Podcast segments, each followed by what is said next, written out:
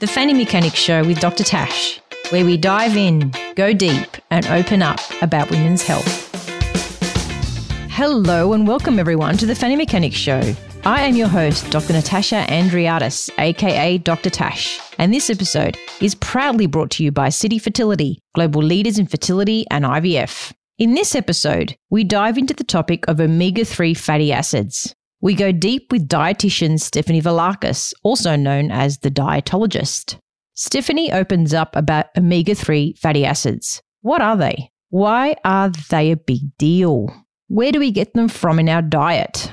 We discuss omega 3 supplements, their role in women's health, such as PCOS and endometriosis, the role of omega 3 in fertility and pregnancy. A little bit about Stefanie Valakas. She's an expert fertility dietitian and nutritionist and founder of The Dietologist. Stefanie and her virtual practice are dedicated to excellence in nutrition for reproductive health concerns, fertility, and pregnancy. Her passion for nutrition in this space has truly grown from her experience helping her clients online from around the world and also through her own personal experiences of navigating a diagnosis of endometriosis. I've left links in the show notes for how you can connect and learn with Stefanie. I hope you enjoy our chat.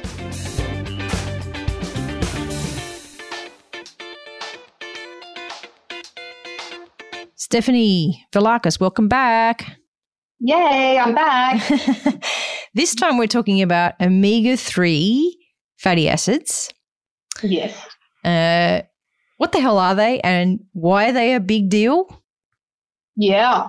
Um, omega 3 fatty acids are long chain polyunsaturated fatty acids. Um, what that really means is it has a long chain of fat and there is a double bond at the three position, which makes it an omega 3 from the end.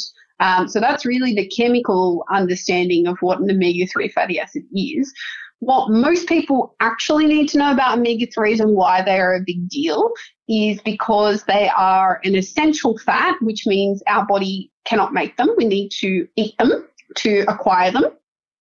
And they are pretty important in keeping us healthy, um, making sure that we manage things like inflammation, supporting healthy blood flow, supporting the health of our cells, and having a healthy heart, healthy cholesterol levels. So, yeah, I mean, they're a pretty big deal because most of us don't get enough of them.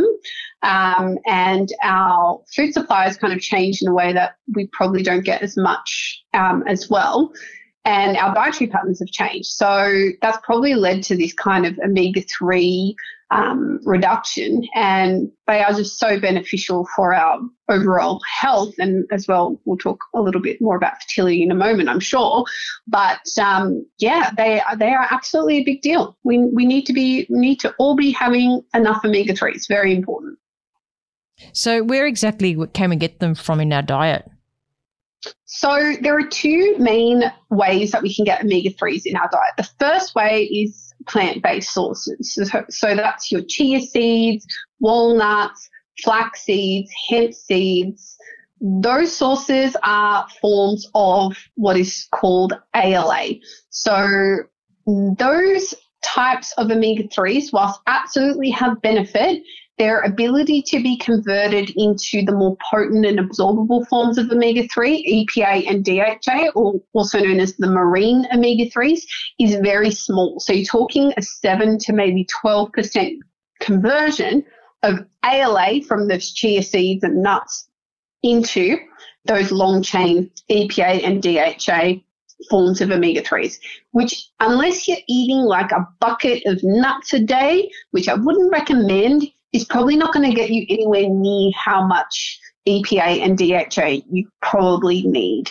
So, on the flip side, you've then got your marine omega 3s, which are found in oily or deep sea fish like salmon, ocean trout, um, also sardines, anchovies, mackerel.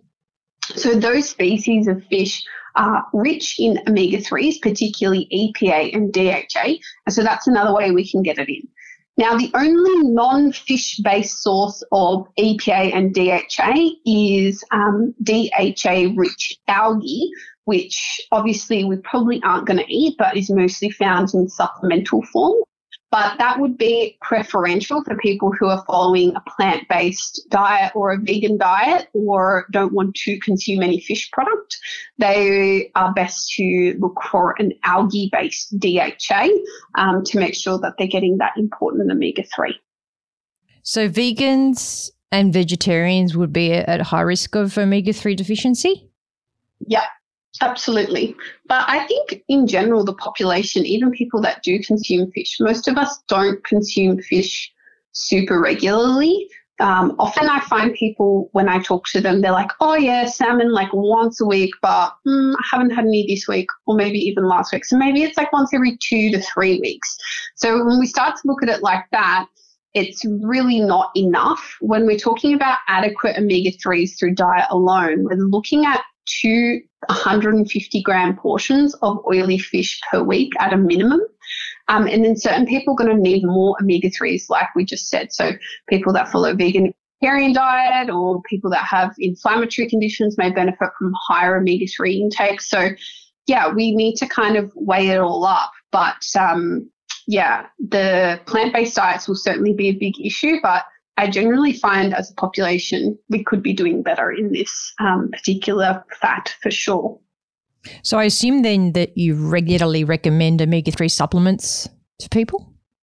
Yeah, I would say there are a few people that I don't recommend mm. them.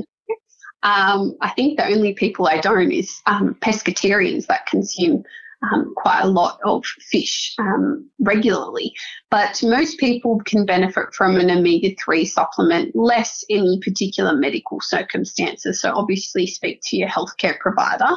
But in my practice, where I see mostly people with reproductive health concerns like PCOS and endometriosis, people preparing for conception, people going through IVF, um, all those situations, absolutely higher amounts of omega 3s and adequate omega 3s are really important.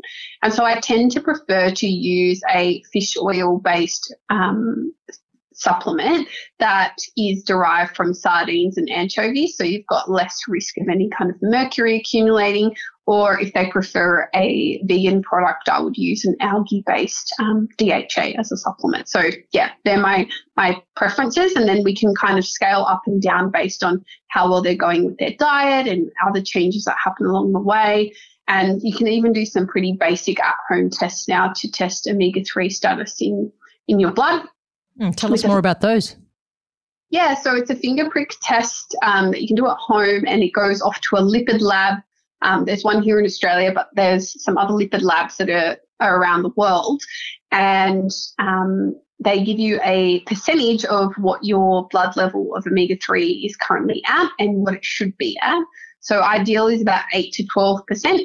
Um, should be omega 3s of your red blood cells, but um, commonly I'm seeing people in the 4 to kind of 6% range, um, sometimes 7%, but almost everyone that takes that test probably has some room for improvement in terms of omega 3s. So it's a good little eye opener for many people that um, helps with them being a little bit more compliant with their omega 3 supplements and their salmon intake, that's for sure. Is it an expensive test? No, it's pretty. It's pretty affordable. It's fifty dollars, um, including all the return shipping and so on. So yeah, it's pretty. It's pretty affordable and it's really quick. You can do it at home yourself. It's like a blood sugar prick. Mm. Um, as long as you're not scared of doing that to yourself, most people find it's it's pretty easy to do. Interesting. Yeah. Um. So talk more on omega 3 fatty acids and women's health, particularly around fertility and pregnancy. Yeah, so omega 3s, when it comes to reproductive health, um, can be so useful, even if you aren't trying to conceive. So, say, for example, you have PCOS. So, with PCOS, we know there's an element of inflammation, so omega 3 is going to help there. With, there's an element of insulin resistance, omega 3s might be helpful with that as well. And we've also got, in the case of, say, endometriosis, another inflammatory condition, it's going to be beneficial. And then period pain, it can be really helpful to help with prostaglandin production, which I talked about a little bit in the um, endo uh, episode. So, yeah, I think omega 3s can be really useful for a variety of different health concerns, irrespective of fertility. But when it comes to fertility, it's really helpful when preparing for egg freezing or egg collection for IVF or just unassisted conception because it can help protect the egg from damage. Um, and it can also help support healthy blood flow in the lead up to implantation. So that is another benefit of um, adequate omega 3s. And then into pregnancy, we want to be focusing on omega 3s because this is the raw material that baby's brain and eyes and nervous system will develop from. So it's important to have um, some extra omega 3s. And then there's also been some really cool data that's come out showing that adequate omega 3 status reduces the risk of early or preterm labor as well. So, and, and quite significantly, there's a tenfold reduction. Um, so, yeah, I mean, obviously, preterm and early labor are very complex um, areas of of health and they have multiple factors that go into them, not just omega 3 status. But it's very interesting that they were able to find that link. Um, so, yeah, I think omega 3s from from managing some common reproductive health concerns through to fertility and pregnancy is absolutely a key staple. You shouldn't overlook it, that's for sure. Yeah, that's a good point. I mean, when I was doing my training and doing obstetrics, so the last time I delivered a baby was 10 years ago, um, yeah. well, now 11. But I yeah. don't ever recall being told that maybe we should be talking to patients about their diet at the time of a preterm birth um, yeah. You know, what were you eating at the time? What were you? What was your diet like? What supplements were you taking? Yeah, um, yeah. I think that's a very important point. Um, yeah. Hmm. Especially if you see someone who's experienced that before and is trying to conceive again, they're often really wanting to do anything they can within their power to try to prevent that from happening again because it can be obviously a very emotional and traumatic experience for parents to go through an early preterm labour. So, um, yeah, I think it's just another tool in the tool belt that we can we can use as healthcare providers. Absolutely, a pretty simple tool as well, isn't it? Super simple. Most people are so open to it as well. Speaking of open, I was going to ask you about books. Any good books around any of this at the moment that you're reading or have read? Oh, I don't read for work anymore. Fun fact. Um, my brain is is done by six o'clock. you're probably reading stuff. heaps of medic of like journals, and so you're doing yeah. obviously a lot of reading. I read journals, and so that's the thing when uh, like I get gifted so many amazing books, and you know clients will ask, and I just can't bring myself. I only read them when I go on holiday, which just goes to show you how long I haven't been on a holiday for. but I've been reading um, some really good books in just in general about this arena. Are um, the PCOS diet plan, which I really like for PCOS. Um, some good endo books, Pain and Prejudice by Gabrielle Jackson, which you introduced me to. Yeah, and then book. How to Endo, which is a new one by um, Bridget Hustwaite. I always say her name incorrectly, so I hope I didn't butcher it. Um, that's a new book. I haven't opened it yet, but everyone else seems to rave on about it, so I'm going to go with it must be good. And um, around, oh, I picked up another book around fertility recently. It was quite practical. It was by um, Dr. Teo in Perth, um, What to Eat for Fertility. I think that's the official name of it, but I might have mis- mismatched the title a little there. But yeah, that's there are some really good books to get started. Yeah, yeah. I've um I've seen that one a lot, the what to eat for, for, for fertility, and I, have many times wanted to to purchase that. I might yeah. have to do that after today. Thanks for the reminder, Steph. You're welcome. And thanks again for coming on the show and, and um, informing us of some really interesting and practical information, as always. My pleasure. Thanks again for having me. I hope you've enjoyed this episode with Stefanie Valakas. Share this episode with someone if you think it will help them. Please subscribe to the Fanny Mechanic channel, and if you haven't already, hop over and give the show a fantastic rating, please. Shoot me a message on Instagram, Dr. Tash, Fanny Mechanic, and join the Fanny Mechanic podcast group on Facebook. Let me know of any topics you'd like to hear cool people I can interview, or books for us to read and share. Until next time, stay fanny tabulous.